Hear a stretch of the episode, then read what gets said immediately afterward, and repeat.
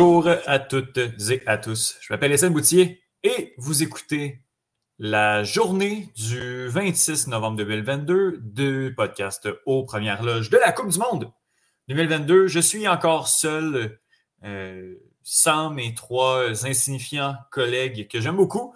aller Olivier et Thomas qui ne peuvent pas être là aujourd'hui et je serai donc aux commandes de cet épisode pour parler de la deuxième journée d'action dans les groupes C et D de la Coupe du Monde.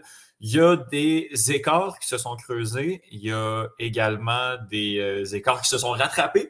Des groupes qui sont encore dans le, dans le flou après deux journées de compétition. Tout ça va se décider au troisième, euh, à la troisième, je veux pas dire semaine d'action, au troisième match de toutes les équipes qui seront jouées la semaine prochaine. Et on va commencer en fait, à parler de la première rencontre de la journée qui avait lieu à 5 heures du matin, heure de l'Est, entre, la, Tunisie et l'Australie. Victoire des Australiens. Australiens par la marque de 1 à 0, un but de Mitchell Duke à la 23e minute. Un très beau but de la tête, le ballon qui se promenait euh, ici et là dans la surface de réparation. Mitchell Duke euh, du, derrière, euh, du dessus de la tête, mais de dos, là, euh, réussit à, à, lever ça de manière à ce que le gardien tunisien euh, d'Amen ne puisse pas ne puisse pas rien faire. si on regarde les statistiques, ça m'a assez surpris parce que grande possession de la Tunisie, plus de tirs, plus de tirs cadrés également à peu près, aux statistiques, la Tunisie mène à tous les niveaux, mais les plus grandes occasions de but sont venues de l'Australie, euh, notamment le gardien de but qui, est encore le Damen qui, a dû faire un super arrêt euh, après le, but euh, des, Australiens pour, pour essayer de sauver la marque. Et tout le reste des, grosses actions sont quand même venues de, de l'Australie. Malgré que la Tunisie mène au niveau des statistiques, eh bien, les occasions de, de, but ont, été beaucoup moins franches de leur côté. Et euh, voilà, l'Australie qui, en fin de match, en fait, tout au long de la rencontre, a essayé de doubler l'avance, de, pouvoir souffler un peu. Ça n'a pas été le cas. Somme toute, on réussit à, euh, s'en tirer avec euh, la victoire. Dans le... C'était pas nécessairement l'affiche de la journée, loin de là, même pas l'affiche de la compétition. C'était, euh, voilà, je pense que c'est un match qu'on attendait euh, ni plus ni moins. Somme toute, victoire de l'Australie par la marque de 1 à 0. Deuxième rencontre entre la Pologne et l'Arabie Saoudite. Cette fois-ci, c'est dans le groupe C. Victoire des Polonais, je veux dire sans surprise, mais après ce que l'Arabie Saoudite a fait à l'Argentine euh, la semaine dernière, euh, on peut pas, la semaine en début de semaine, en fait, on peut pas dire que euh, c'est une surprise, euh, que, en fait, que c'est pas une surprise que la Pologne réussisse à battre l'Arabie Saoudite. Toutes les équipes sont battables dans cette compétition-là, mais sur papier, c'est l'équipe la plus talentueuse qui l'a remporté. 2 à 0, je le disais, Pietor Zelinski, Zelinski, oui, voilà, à la 39e minute, et Robert Lewandowski sur une bourde des défenses saoudienne euh, réussit à euh, clouer le clou dans le cercueil euh, de l'Arabie saoudite dans cette, dans cette rencontre-là, qui fait 2 à 0 à la 82e minute. Encore une fois, l'Arabie saoudite qui offre une performance dans laquelle ils ne peuvent pas être gênés. quand on a fait nos previews, on pouvait dire qu'on n'attendait rien de la part de l'Arabie saoudite. C'était le cas. Mais écoutez, je pense que l'homme de cette compétition, euh, pour le moment, c'est Hervé Renard, le sélectionneur, qui a cette, capacité-là, cette habitude-là aussi de, de, faire de grandes choses avec des équipes nationales qu'on n'attend pas, des équipes euh, underdog quand on pense à tout ce qu'il a fait euh, en Coupe d'Afrique des Nations euh, avec, euh, avec ses sélections. Et puis là, il se retrouve avec l'Arabie Saoudite, qu'on n'attend pas du tout, qui est probablement des, avec le Qatar, un des, des, moins bonnes équipes sur papier. Et puis, même dans l'alignement, il n'y a pas beaucoup de joueurs qu'on connaît. bon, mis à part ceux qui se sont démarqués dans la première rencontre contre l'Argentine. Sinon, les joueurs de l'Arabie Saoudite, honnêtement, on ne les connaît pas beaucoup. Est-ce qu'il y en a, euh, vu leur jeune âge, là, euh, quand on pense à, Salem euh, Al-Dassari, qui a 31 ans? C'est lui qui a marqué un super but contre l'Argentine. bon, je ne le vois pas à cet âge-là, s'il pouvait nous faire ça à 23 ans, je pourrais comprendre. À 31 ans, je pense qu'il va rester dans, son équipe. Donc, il n'y a pas d'énorme vedette. Hervé Renard réussit à prendre ce collectif-là et faire quelque chose qui a quand même beaucoup de sens et euh, offre une belle opposition euh, face à la Pologne. Le prochain match de l'Arabie Saoudite contre le Mexique, là, euh, les Mexicains qui vont absolument avoir besoin d'une victoire, il n'y a vraiment rien qui est joué au vu de ce que les Mexicains ont offert aux deux premiers matchs. Mais on va y revenir plus tard. Dans le groupe D, la France affrontait le Danemark. Euh, très, très belle rencontre entre les euh, deux équipes. Euh, la France qui, avec une victoire, pouvait se qualifier pour les 16e de finale, 8e de finale, ronde des 16, oui.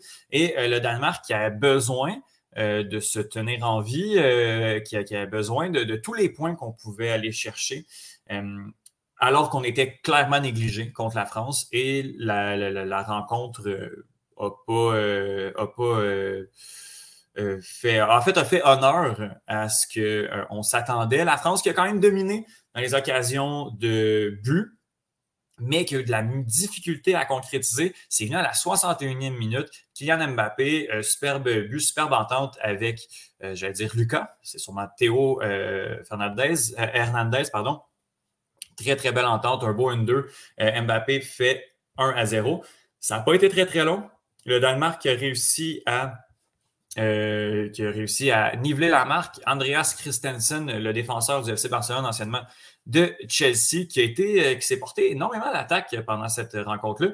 L'alignement du, du, du, Danemark fait en sorte que le joueur peut, projeter, peut se projeter beaucoup eh bien, c'est lui qui marque 1 à 1. Et à la toute fin de la rencontre, à la 86e minute, Kylian Mbappé vient délivrer la France, offrir la victoire à son équipe dans un match qui, malgré le fait que la France était favorite, euh, avec raison, euh, aurait pu, aurait bien pu euh, aller d'un côté comme de l'autre, si bien là, que justement le but d'Mbappé pour faire le 1-0, je croyais que la France allait peut-être se faire avoir ne serait-ce que sur la contre-attaque euh, des, euh, des, Danois. C'est un tout très, très beau match entre deux, euh, deux équipes européennes. Je ne veux pas dire deux puissances. Le Danemark est une équipe qu'on n'attend pas, pas tant que ça, mais très, très belle performance malgré tout. On pu, on aurait pu pousser la France dans les câbles. Malheureusement, on n'a pas été capable.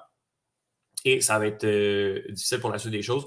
Quoique, on va jouer un match très important euh, contre l'Australie. Je pense que le, vainqueur de cette, de cette rencontre-là va aller jouer la ronde des 16. Donc, à suivre pour le Danemark qui n'a pas, malgré qu'on a seulement qu'un point dans cette compétition-là en deux matchs, euh, peut tout de même euh, se qualifier et se rendre un petit peu plus loin. Parlant d'équipe dont on avait peur qu'elle ne puisse pas se rendre plus loin, c'est l'Argentine qui affrontait le Mexique. Euh, les Argentins qui se sont fait avoir par l'Arabie Saoudite euh, au premier match du tournoi et qui, on, si on se mettait à faire des maths, avaient absolument besoin d'une victoire. Un match nul n'aurait sûrement pas été suffisant. Euh, sur papier, il aurait été suffisant, mais ça aurait été très complexe d'être obligé d'aller battre la Pologne pardon, pour commencer ben, en, dernier match de, compétition. Et justement, on a réussi à aller chercher la victoire contre un Mexique qui, au vu justement du classement et en sachant qu'on allait affronter l'Arabie Saoudite qui, théoriquement, est un trois points gratuit, ce qui n'est pas du tout, euh, le Mexique avait pas nécessairement besoin d'une victoire, pouvait très bien se contenter d'un match nul euh, en, neutralisant euh, l'Argentine. C'est ce qu'on a tenté pas beaucoup d'intention de jeu du côté du Mexique. L'Argentine qui a, bien tenté, mais ça a été très difficile de trouver le fond du filet avec euh, l'organisation défensive des Mexicains qui m'a vraiment, vraiment impressionné. on jouait avec cinq défenseurs et puis le reste des, cinq formait une espèce de, de, pyramide là, inversée avec euh, l'attaquant de pointe qui défendait lui aussi, qui mettait beaucoup de pression sur euh, les défenseurs. Bref, les Mexicains qui m'ont vraiment surpris défensivement. Mais ça a été un match très haché entre les deux équipes qui ont commis énormément de fautes. J'ai la statistique devant moi. 15 fautes du côté de l'Argentine, 19 fautes du côté du Mexique. Ça a été très difficile d'imposer un rythme euh, pour chacune des deux équipes, mais on a quand même réussi, euh, surtout en début de deuxième mi-temps, du côté de l'Argentine, à s'installer du côté des Mexicains, euh, si bien que la forteresse a plié, en fait, a plié et a cassé à la 64e minute, alors que Lionel Messi, je ne veux pas dire fin seul, de, juste au, début de la, juste avant la surface de réparation, mais réussit à se trouver l'espace et à tirer dans le petit filet, euh, en fait, du côté gauche du gardien Guillermo Ochoa. 64e minute, Messi qui délivre l'Argentine, qui avait à tout prix besoin de ce but-là en cours de jeu, qui avait besoin de, de remporter cette match-là. Mais c'était pas tout parce que après ça, c'est le Mexique qui a touché à beaucoup plus de ballons.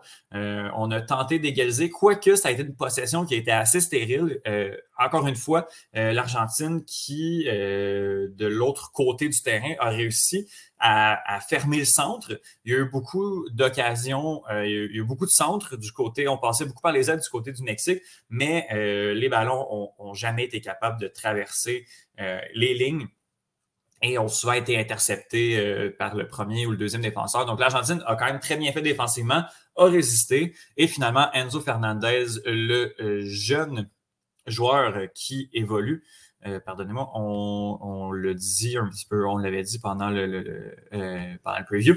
Enzo Fernandez qui évolue, oui, exactement, qui fait une très belle saison du côté du Benfica au Portugal de 21 ans, milieu central. Pas très, pas offensif théoriquement, on, parle vraiment d'un numéro 8 qui peut jouer en 10, qui peut jouer en 6, mais un milieu axial qui va prendre énormément de galons. Et puis, en fait, c'est ça, c'est à la 87e minute, il a donné le but d'assurance à son équipe. 2 à 0, victoire des Argentins qui en avait bien, besoin, qui peut souffler et qui maintenant, avec cette victoire, peut, euh, espérer se rendre plus loin dans la compétition. Mais attention, on a les Polonais devant nous et ce ne sera pas une mince affaire. Alors voilà pour les quatre rencontres de la journée. Si je peux y aller avec euh, mon moment fort ou mon temps fort ou mon, ma Coupe du Monde d'or, mon, mon, euh, voilà, ma, belle, mon moment fort, je vais le donner à Hervé Renard. J'en ai parlé, a fait un énorme travail avec l'Arabie Saoudite. Imaginez si ce gars-là, on le mettait avec une sélection qui a énormément de talent. Euh, une Belgique, par exemple, euh, ou n'importe quelle grosse sélection, peut-être qu'il va avoir de la difficulté à s'adapter à la formule européenne, mais je pense que ça vaut quand même le coup d'essayer. Et tout lui réussit en équipe nationale. Et euh, en fait, ce qu'il fait avec l'Arabie Saoudite, même si je ne crois pas que cette équipe-là va réussir à, passer le groupe, juste d'avoir été une des grosses oppositions cette année, c'est vraiment très impressionnant. Donc, mon moment fort, je le donnerai à euh, Hervé Renard. Et euh, mon côté plus faible, euh, je suis un énorme fan de l'équipe de soccer d'Argentine. Mais il va vraiment falloir que l'équipe arrête de se fier sur Léo Messi parce que on a des joueurs de très grand talent dans cette équipe-là. Ça n'a comme aucun sens. Lautaro Martinez, Alexis McAllister, pardon, qu'on n'a presque pas vu la rencontre. Angel Di Maria, euh, Rodrigo de Paul qui, a fait un bon match. Euh, et, j'ai beaucoup aimé quand même quand euh, Julian Alvarez est rentré, le, jeune attaquant de Manchester City. Mais c'est hallucinant à quel point on laisse Messi seul avec le ballon, surtout, avec les Mexicains qui n'avaient qui pas besoin de marquer nécessairement. Les Mexicains n'ont pas encore marqué euh, la, compétition d'ailleurs. Euh, on avait des fois trois ou quatre joueurs sur la dernière ligne offensive. On laissait Messi se débrouiller avec le ballon en espérant faire une espèce de, de 1-2 avec ce joueur-là. Il n'y avait pas d'appel, il n'y avait personne qui décrochait. Messi fait seul le boulot. Et puis, à un moment donné, surtout dans une équipe qui, était aussi serrée défensivement que le Mexique, euh, ça ne fonctionnait pas. Ça a presque failli pas fonctionner. Bon, après ça, le jeu s'est ouvert beaucoup plus lorsque le Mexique avait besoin de marquer un but. Mais avant ça, c'est, oui, encore une fois, la magie de Messi qui a réussi à, sortir l'Argentine, euh, la tête de l'Argentine de l'eau mais euh, quand on va affronter des, plus grandes nations beaucoup plus fermées, si on encaisse le premier but, ça va être extrêmement difficile si on se fie à un joueur, alors que le talent est là. C'est ça que je m'explique mal, qu'on laisse euh, à tout prix les clés de la voiture à Messi et que, bon, il, fait ce qu'il peut. Puis, j'ai pas l'impression que c'est que le joueur est égoïste. Euh, j'ai l'impression que les joueurs figent peut-être en, sa, en sa présence. J'ai pas c'est pas nécessairement une paresse des autres attaquants non plus, mais il, faut faire plus d'appels, il faut décrocher, il faut créer de l'espace parce que là, euh, trois, quatre gars parfois statiques alors que Messi se démène avec deux, trois Mexicains sur le dos. Ça fonctionne pas. C'est un problème qu'on connaît depuis des années avec l'équipe d'Argentine de soccer. Euh, Messi qui a traîné son équipe euh, lors de, la conquête de la Copa América l'année dernière. Et puis voilà, l'histoire se répète encore une fois. Et puis contre la Pologne, c'est possible, mais ça va être très, très, très difficile. Pour terminer, euh, en fait, euh, avant-dernière rubrique de ce podcast, les. Euh, on va y aller avec le classement, oui. le groupe C, Pologne, première position avec 4 points. L'Argentine, 3 points. Arabie Saoudite, 3 points. Et le Mexique est dernier avec 1 point. Le Mexique qui n'a pas marqué contre l'Arabie Saoudite, c'est possible, mais à voir comment les Saoudiens jouent. Je ne sais pas si le Mexique va être en mesure de, de de, faire quelque chose. Ça se peut que ce soit très difficile.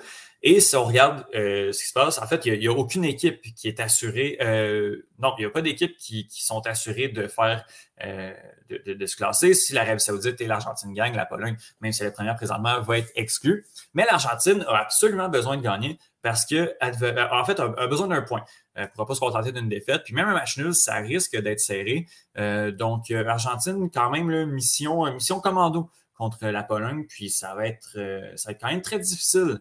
Euh, j'ai de voir comment on va être capable de s'organiser défensivement du côté de la Pologne. La défensive de l'Argentine, avec l'arrivée de Lisandro Martinez, ne m'inquiète pas beaucoup. Quoique Lewandowski est là. Et puis, je pense que je n'ai pas besoin d'en rajouter. Mais euh, oui, l'Argentine va avoir besoin d'une victoire pour pouvoir se classer. Et connaissant les Argentins, quand on a le couteau entre les dents et qu'on est sur le bord de chuter, surtout en phase de groupe, on réussit à trouver un moyen. Euh, donc, euh, voilà pour, euh, pour le groupe C. Et au groupe D, la première équipe qui est assurée de se rendre à la ronde des 16, c'est la France avec 6 points, l'Australie 3 points, le Danemark 1 point et la Tunisie 1 point. J'ai l'impression qu'avec ce que la Tunisie nous a offert, seulement un match nul depuis le début de la compétition, j'ai l'impression que ce n'est qu'une formalité pour la France et que le gagnant d'Australie-Danemark va être l'équipe qui va se qualifier pour euh, euh, les huitièmes de finale. Euh, encore une fois, très intéressant de ce côté-là. Il va falloir se. se pencher sur cette rencontre-là et, allumer notre téléviseur pour Australie-Danemark parce que c'est cette équipe, c'est ce match-là qui va déterminer qui va se rendre dans le groupe, en fait, qui, qui va passer le groupe D en compagnie de la France. Et voilà pour euh, le classement. Et demain, euh, le 27 novembre 2022, on a encore une fois quatre rencontres. Levez-vous, mettez votre cadran pour 4h45 puisque le Japon affrontera le Costa Rica à 5h du matin. Par la suite, euh, dans le groupe F qui nous intéresse beaucoup, la Belgique affrontera le Maroc. La Croatie va affronter le Canada, Canada qui n'a plus de marge de, plus de marge de manœuvre en fait, qui doit gagner tout dépendant du résultat, Belgique-Maroc peut se contenter, ben, pas se, non, se contentera pas d'un nul, peut faire un nul et espérer gagner. Mais je crois que euh, les hommes de John Herman n'ont que la victoire en tête contre la Croatie. Et finalement, énorme choc, probablement un des plus grands chocs de la compétition jusqu'à présent. L'Espagne qui affrontera l'Allemagne. L'Allemagne, on se rappellera, a perdu son premier match contre le Japon. Ne doit pas perdre contre l'Espagne qui euh, est passé sur euh, le Costa Rica de manière très peu élégante euh, euh, mercredi dernier. Là, ça avait terminé 7 à 0. Donc, euh, une équipe qui a la confiance dans le tapis contre une équipe qui l'a peut-être un peu moins, mais qui doit absolument, oh, à tout le moins, aller chercher un point, mais je dirais gagner cette rencontre. Donc voilà, c'est ce qui termine cet épisode d'eau première loge de la Coupe du Monde en en cette journée du 26 novembre 2022. On a encore énormément de soccer à se mettre sous la dent. Demain, c'est une journée déterminante pour le Canada, pour les fans également qui vont vouloir regarder Espagne-Allemagne par la suite. Je m'appelle Étienne Boustier, j'espère que vous avez apprécié et on se reparle très bientôt et je vous souhaite de passer un bon restant de Coupe du Monde. Ciao!